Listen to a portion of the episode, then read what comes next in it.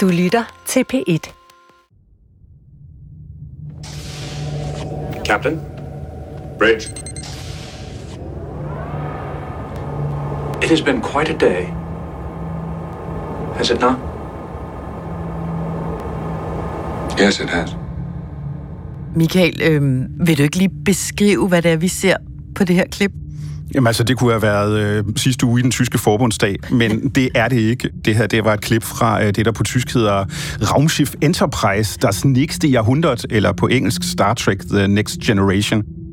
Og det er altså en scene, hvor Lieutenant Commander Data, som han hedder, møder Captain Picard på det her rumskib og forsøger at have sådan en almindelig henkastet small talk samtale med, øh, med skibets kaptajn. I understand that Arcaria has some very interesting weather patterns. Mr. Data, you all right? Yes, sir. I am attempting to fill a silent moment with non relevant conversation. Small talk.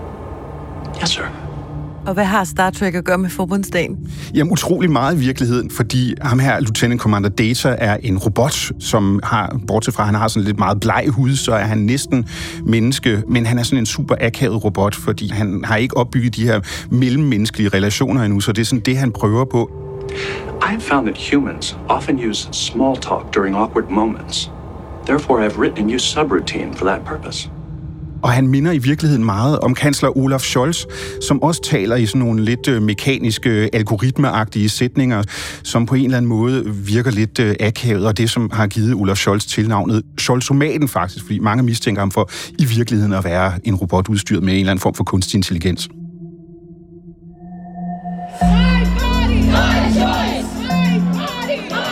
Verdenshistorien bliver skrevet for øjnene af os i de her år, og fastlåste verdensopfattelser, de står i den grad for fald. Street protests in Iran. Her på DR, der er korrespondenterne vinduet til de forandringer, som ryster verden. Ej, der, hvor konkrete var planerne om et statskup? Mit navn er Stephanie Suryk, og jeg er udenrigskorrespondent her på DR. Det vi ser er et militært angreb på en fredelig og på en fri og på en suveræn nation. Sammen med en håndfuld af mine kolleger rundt om i verden, så vil jeg altså bruge sommeren og den her særudgave udsyn til at forsøge at forstå fem af de mest interessante og magtfulde verdensledere. That's why I'm running for re-election. Vi vil nemlig prøve at se verden sådan, som de ser den. The greatest challenge yet to President Putin's authority. Forstå de udfordringer, som de står overfor, og som kommer til at forme vores fremtid.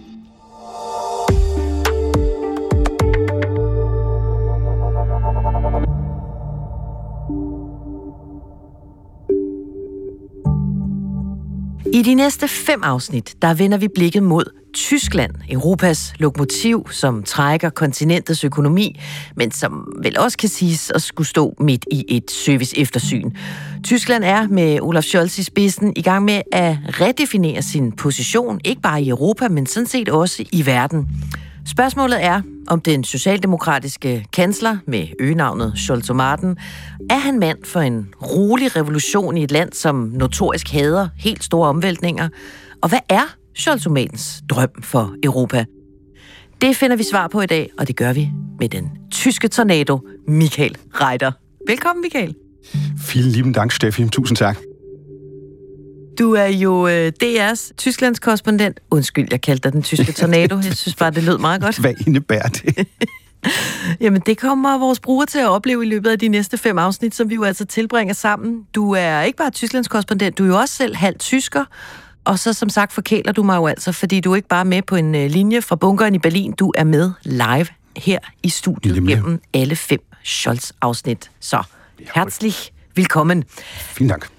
Vi skal jo finde ud af, du og jeg, om Scholz kan føre an i Europa og bære ansvaret for et samlet Europa på sine skuldre. Du har boet og arbejdet i Tyskland i mere end 20 år. Hvem har egentlig været den øh, mest interessante kansler at dække? Fordi altså, jeg kan godt komme i tanke om et par stykker, som måske på linje med Scholz ikke sådan ligefrem sprænger karismaskalaen, altså ja, altså jeg, synes jo, de er meget hvis ikke karismatiske, så meget underholdende og spændende alle sammen. Altså, mm. jeg har oplevet Helmut Kohl, jeg har oplevet Gerd Schröder i de første år, jeg boede i Tyskland, men man må bare sige, at med 16 år på magten, så har Mutti Merkel mere eller mindre fyldt det hele, i hvert fald i mit øh, voksne arbejdsliv. Og så har vi Olaf Scholz, ja, hvordan står han i forhold til sine forgængere? Det er meget svært. Altså, det er meget svært at sætte nogle underholdende plusord på ham. Øh, jeg faldt faktisk over en video fra et talkshow med den kendte tyske satiriker Florian Schröder, som er gæst her. Wie parodiert man bitte Olaf Scholz?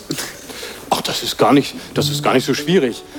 Og øh, Florian Schröder, han har været helt vildt god til at, ligesom at tage de tidligere kansler på kornet, og også imiteret dem, altså sådan efterligne deres stemmer og deres øh, måde at gestikulere på. Både Helmut Kohl og også Gerhard Schröder og især Angela Merkel. Men hvordan pokker tilgår man lige Olaf Scholz, det kommer han ind på i det her klip. Nicht um was zu sagen, sondern nichts zu sagen. Wenn Sie das Gefühl haben, dass ich gerade so nuschle, dass Sie mich nicht verstehen. Og kan du ikke fortælle, hvad foregår der på klippet? Jamen altså, her prøver Florian Schröder med Olaf Scholz's stemme ligesom at forklare, hvorfor han ikke er særlig sjov, men man kan godt mærke på Florian Schröder, at det er virkelig oppe bakke for ham. Altså, han er den her super begavede satiriker, han er virkelig ved at komme til kort over for Olaf Scholz, og jeg mindes heller ikke, at han nogensinde rigtig har fået greb om ham i virkeligheden. Altså, så Scholz er basically så kedelig, at selv de sjoveste mænd i Tyskland kan ikke peppe ham op. han, han er umulig at gøre sjov. Men det er jo heller ikke hans øh, vigtigste opgave her i verden, og det er jo lige præcis det, altså Scholz's rolle i verden, vi nu begynder at øh, grave os ned i. For i dag, der er 65-årig Scholz jo en af de mest magtfulde politikere i Europa. Hvis ikke den mest magtfulde, det kan vi altid diskutere senere, Michael Reiter. Men lad os lige begynde, hvor man sådan i henhold begynder. til, ja, god skik og sæder begynder, ikke? Biografien. Lige præcis. Ja. Unge Olaf, 17 år gammel, melder sig ind i det tyske socialdemokrati. Hvorfor bliver det den partibog, han anskaffer sig? Altså, Olaf Scholz er jo født i Osnabrück, som er sådan en lidt anonym, kedelig industriby i det vestlige Tyskland, i Niedersachsen, som er en delstat, som er kendt for sådan at være socialdemokratisk kerneland. Hans far og mor arbejder i tekstilbranchen, så han vokser lidt op i sådan et arbejderklassemiljø. Og øh, senere flytter de så til et rækkehus i Hamburg, i en forstad, der hedder Rahlstedt, som dengang er sådan et, øh, et brandpunkt.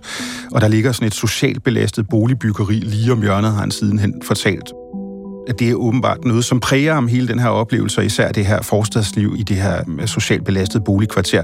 Så jeg tror, det er ligesom der vejen bliver lagt til, at han bliver SPD-medlem som 17-årig. Faktisk det interessante er, at han allerede som 12-årig siger, at han vil være tysk kansler engang. Så der har allerede været nogle ambitioner fra en tidlig alder. Hvad står han politisk for? Altså, fordi det tyske socialdemokrati kan være mange ting. Hvor placerer unge Scholz sig henne? Jamen altså, han er jo en del af det her ungdomsoprør i 60'erne og 70'erne i Tyskland, og det betyder, at han er ekstremt venstreorienteret som ung øh, politisk opkomling, om man så må sige. Han bliver øh, næstformand for de unge tyske socialdemokrater, altså jusorerne hedder de, hvor han øh, tordner mod storkapitalen, øh, mod øh, vestens øh, militærindustrielle kompleks, mod et NATO, som han anser for at være imperialistisk. Til gengæld så har han åbenlyst nogle sympatier for dem mod øst, altså i det østlige Tyskland, altså i DDR-diktaturet. Han tager ofte på besøg derover. Han har forbindelser til DDR-funktionærer og ser det her socialistiske eller kommunistiske enhedsparti SED som en allieret i den her kamp mod Vesten og mod NATO. Så altså en noget anden Scholz end den ældre Scholz, som vi kender i dag. Som jo bevæger sig ind mod midten efterhånden, som årene går. Det gør han, ja. Så absolut. I 11 der bliver han valgt til øh, overborgmester i sin øh, hjemby Hamburg. Og der bliver han hurtigt en øh, populær fyr. Hvorfor? Jamen altså, du skal jo tænke på, at Hamburg, Tysklands næststørste by, er jo sådan en hanseatisk handelsby. Og efter at det ikke har gået Hamburg sådan så super godt i nogle år, der får han styr på Hamburgs finanser. Han får sat gang i nogle investeringer, noget innovation. Han får skabt vækst og arbejdspladser. Og det er noget, som Hamburg, folkene i Hamburg simpelthen bare godt kan lide, sådan at der kan komme mere gang i handlen igen. Men Scholz han bliver også kendt for at få skabt mere social retfærdighed. Øh, han får bekæmpet den fattigdom, som også findes i Hamburg. Han får gennemført øh, gratis børnepasning og sat gang i nogle store boligbyggerier. Og så gør han også meget for integration og uddannelse. Så det er sådan den samlede pakke Scholz, som overborgmester øh, giver sådan et ret godt eftermæle og et godt ry der. Men, fordi selvfølgelig er der jo nogle mænd, og han har jo trods alt også nogle øh, pletter på sit politiske CV. Ja, for han bliver ramt af nogle sager, som også kommer til at forfølge ham sådan i sin øh, karriere derefter, og øh, blandt andet, da han er indensenator, altså øh, borgmester sådan for indre anlægner i Hamburg, derfor har han indført en svungen brug af brækmiddel over for narkopusher, altså sådan, at hvis de har slugt narko, sådan små narko kugler i plastik, så er det tilladt for politiet at, at bruge sådan et brækmiddel for at få dem op, til at, at spytte dem ud, så at sige. Og det fører til et dødsfald, altså en meget kendt sag, en skandale, hvor øh, en narkopusher faktisk dør af det. Scholz kommer i knibe igen i forbindelse med en bank, der hedder Warburg Bank, som bliver del af sådan en stor skatteunddragelseskandale, hvor Scholz den dag i dag stadigvæk er under mistanke for måske at have holdt hånden over de ansvarlige i den her bank. Og så er han også borgmester i 2017, hvor det store G20-topmøde ender i nogle øh, voldsomme demonstrationer og optøjer i Hamburg, noget som han også bliver voldsomt kritiseret for. Hele vejen igennem topmødet, der er deltagerne blevet mødt med store protester, og for bare en halv time siden, der sluttede endnu en stor demonstration, hvor op mod 100.000 mennesker marcherede gennem Hamburgs gader.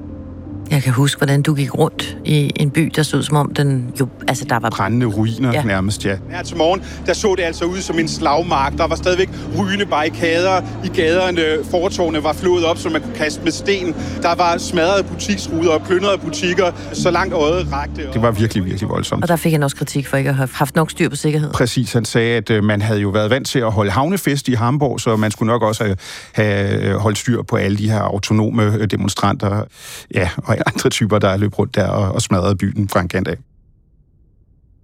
Men trods de her sager, og med sine øh, solide politiske resultater fra Hamburg i rygsækken, så fortsætter han sin opstigen. I 18 der bliver Scholz finansminister i øh, kansler Merkels øh, koalitionsregering.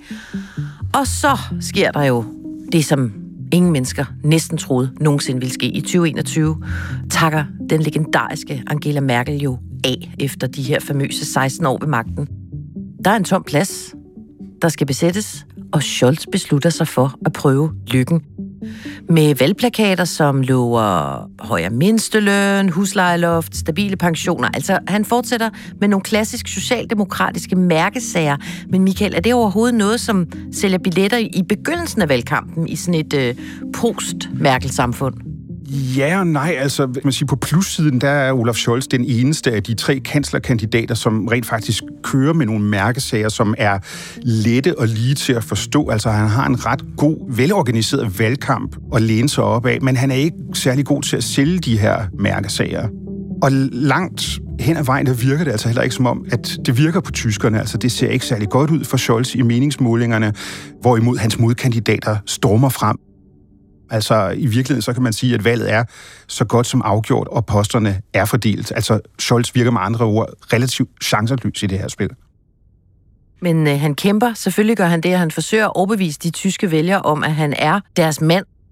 Og det gør han jo blandt andet med en uh, kampagnevideo, som jeg ved, at uh, du, Michael Reiter, holder utrolig meget af. Ja. Så derfor synes jeg, at du skal have glæden. Altså, vil du ikke være sød og tage os igennem, hvad det er, der Tag sker? med i det her spændende univers, jo. Ja, altså, det, det, er en video, som starter... Jeg skal sige, det er sådan en, det er sådan en video sådan i meget blege, beigefarvede, hvide toner, og billederne er sådan lidt uskarpe. Es geht um uns. Nicht um uns in den Businessanzügen oder Kostümen, Es geht um einen besseren Weg für unser Land. Es geht um det kunne være sådan noget, en Daniel Steele tv-serie, eller Rosamunde Pilcher, som det hedder på tysk, som man meget gerne ser. Og det skal jo åbenbart forestille en typisk morgen for Olaf Scholzes vedkommende. Men det virker, omgivelsen virker som om, han har sovet på sit kontor eller på et hotel i virkeligheden. Så noget af det første, man ser, det er, at han tager nogle noter. På en bord, der står der sådan en urørt kop kaffe. Så tager han slips på foran spejlet, så sætter han sig i sådan en romaskine. Med slips på? Med slips på. Så er han et andet sted, så kører han i elevator i sådan en stål- og glasbygning. Og så sidder han ved sådan et skrivebord ved sin computer og taler ind i kameraet, taler til vælgerne og fortæller dem om, at han vil ledsage dem ind i en bedre fremtid for Tyskland. Ja. Hvordan øh, synes du, at øh, Olaf Scholz fremstår i den her video?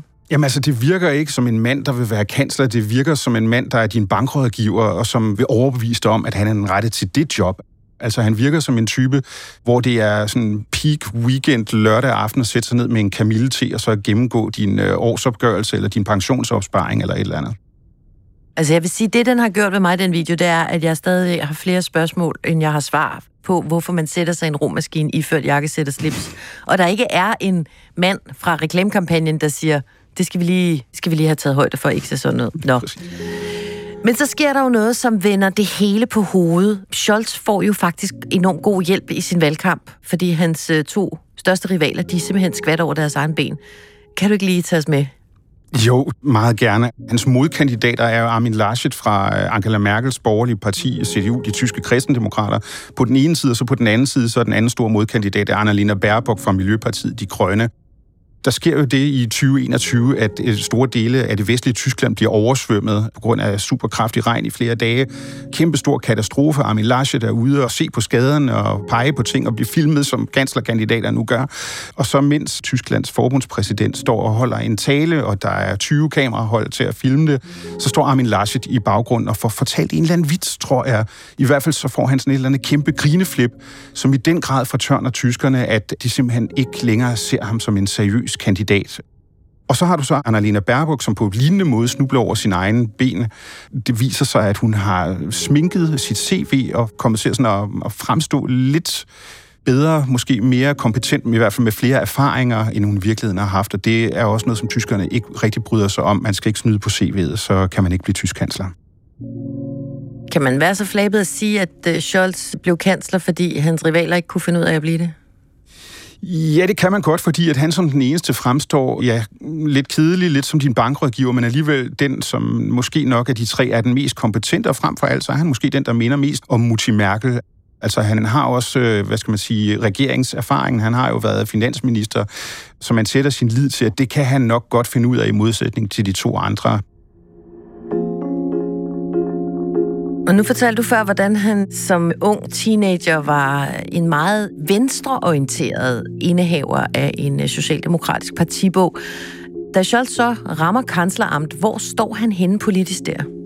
Jamen altså, der er han jo rykket øh, meget langt ind på midten, og han ses også som en efterhånden, hvad skal man sige, mere konservativ socialdemokrat, hvor Merkel blev set som en socialdemokratisk konservativ. Altså, de minder i virkeligheden ret meget om hinanden. Og det tror jeg gør, at mange tyskere de føler sig relativt trygge ved at sætte deres kryds hos ham og Socialdemokraterne.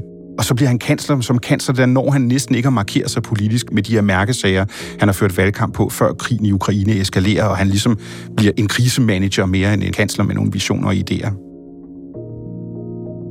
Og Scholz som øh, international krisemanager, det har vi videt et øh, helt kapitel til, Michael. Så den lader vi lige ligge for nu. Men for at få lidt mere øh, greb om, hvem Scholz er, så lad os ringe til en, som kender ham rigtig godt, for de blev faktisk borgmestre omtrent samtidig, henholdsvis 2010 og 11. Begge for Socialdemokratiet, bare i hver deres land. Den ene i Hamburg, og den anden blev overborgmester i København. Ah, okay. Så lad os lige se, om vi kan få øh, hul igennem. Frank Jensen, kan du høre os? Det kan jeg sagtens. Hej, det er Michael Reiter hej. og Stefanie Suryk. Hej Frank Jensen. Hej med. Hej, hej med jer. Du har jo i flere år haft et uh, nært borgmesterparløb med den mand, som nu er uh, Tysklands kansler, og som du, så vidt jeg har kunne uh, forske mig frem til, mødt første gang i 11 på Rådhuset i Hamburg. Er det korrekt? Det er fuldstændig rigtigt, ja. Åh, det er godt. Så langt, så godt. Som du kender og har oplevet Scholz, kan du så forstå, hvorfor han er blevet udstyret med så mange øgenavne? Ja, det kan jeg godt, fordi det er en del af den virkelighed, politikere de lever i, at de bliver lavet karikaturer på dem. Og han er jo sådan en lidt tilknappet person sådan i det offentlige rum, hvorimod når man er sammen med ham privat og kommer til at lære ham at kende, så er han en utrolig lun og også humoristisk person og åbner mere op for sin, sin, sin private sfære, men det gør han altså ikke i det offentlige rum. Så derfor fik han det kælenavn, men han fik jo også et andet kælenavn, som jeg synes var også meget berettet. Det var her i, i 2022, hvor han holdt sin store tale til forbundsdagen, hvor han ændrede radikalt i den tyske sikkerhedspolitik og forsvarspolitik, og der blev han til Super Scholz, så det, altså, der er også nogle positive kælenavne at tage ned.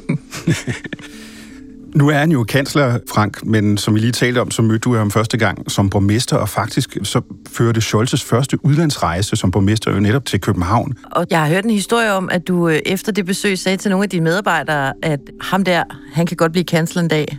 Er det bare et rygte, eller har du faktisk sagt det?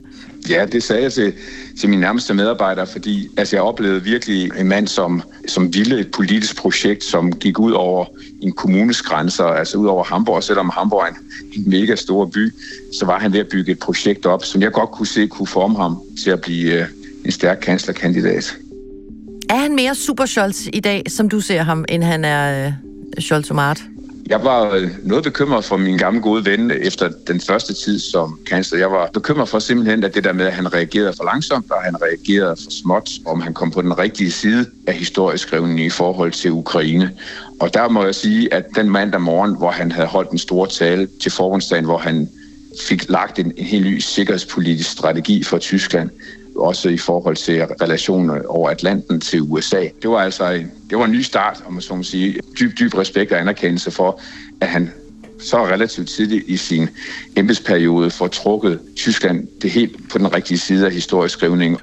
Men Frank, altså, jeg synes, du er meget, meget rar ved ham. Altså, især i forhold til tilgangen til Ukraine og våbenhjælpen dertil, der fik øh, Scholz jo utrolig meget kritik, også internationalt, ja. for at, at, at han var fodslæbende og tilbageholdende med at levere nogle tunge våben. Det er jo ikke sådan super Scholz-agtigt, er det? Nej, nej, slet ikke. Og det var også der, hvor jeg var stærkt bekymret, og øh, jeg havde lyst til, øh, til at ringe til ham øh, og sige, kom nu ind i kampen fordi øh, jeg var stærkt begejstret for oplevelsen af ham som borgmester, en dygtig borgmester i Hamburg. Jeg synes også, at han klarede jobbet som finansminister godt, men jeg synes, han, han meget hurtigt faldt det forkerte sted hen som kansler, efter han har fået etableret sin regering med de grønne og FDP. Og jeg var også bekymret for hans øh, tøvende start på Ukraine. Men så kom han jo efter det, og jeg synes, at det, det han har leveret nu, hvor han er oppe og har bidraget til Ukraine med med 18 milliarder euro, placerer ham som nummer to internationalt, som den største donor og bidragsyder til Ukraine lige efter USA.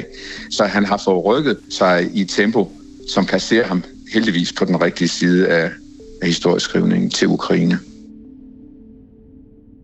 Michael, jeg synes jo, det er ret sjovt at høre Frank Jensen sige det her med, at da han har besøg af Scholz i København, der står det ret klart for ham, at det her er en mand, der ikke har tænkt sig at Hamburg skal være hans endestation. Mm. Altså en mand med store ambitioner, når du også fortæller, at Scholz allerede... Vi vil være kansler som 12-årig. Det er jo helt vildt, altså, fordi han har ikke... Altså, det er jo bare igen, hvordan taler folk, hvordan opfører de sig, hvordan kommunikerer de.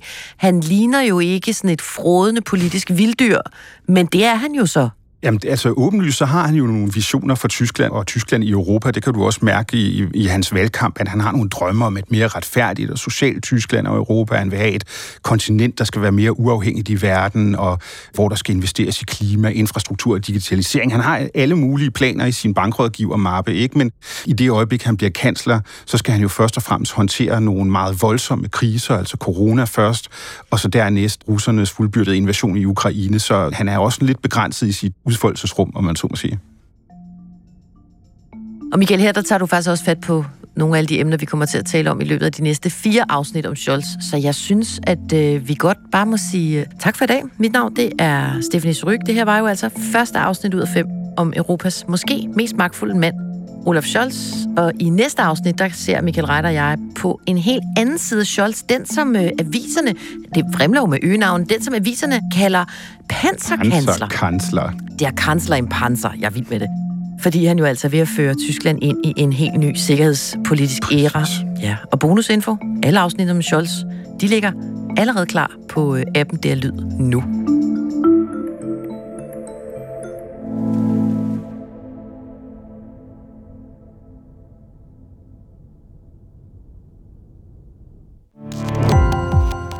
Gå på opdagelse i alle DR's podcast og radioprogrammer. I appen DR Lyd.